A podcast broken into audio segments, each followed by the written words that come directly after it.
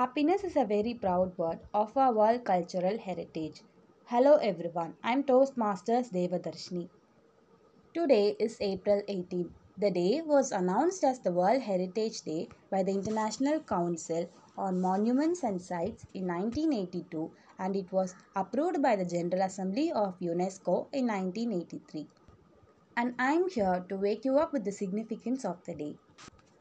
The day is about preserving human heritage, diversity, and the built monuments. India is known for its unity in diversity, and the heritage of India is a testimony for this statement. When we say heritage, it does not necessarily mean monuments and buildings. Heritage refers to any possession that our ancestral generations have left for us. The heritage sites also represents the sacrifices and the love for the motherland by our ancestors. Our heritage is our inheritance, what the past has considered to us, what we value in the present, and what we choose to preserve for future generations.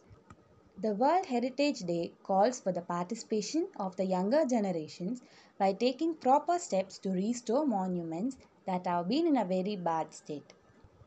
Contributions and participation from the youth is the key for bringing a change in our nation.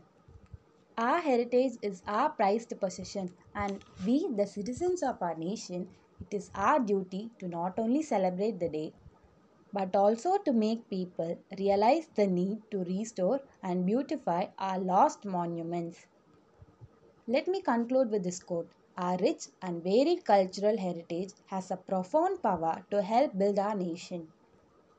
Thank you, everyone who listened to this podcast patiently.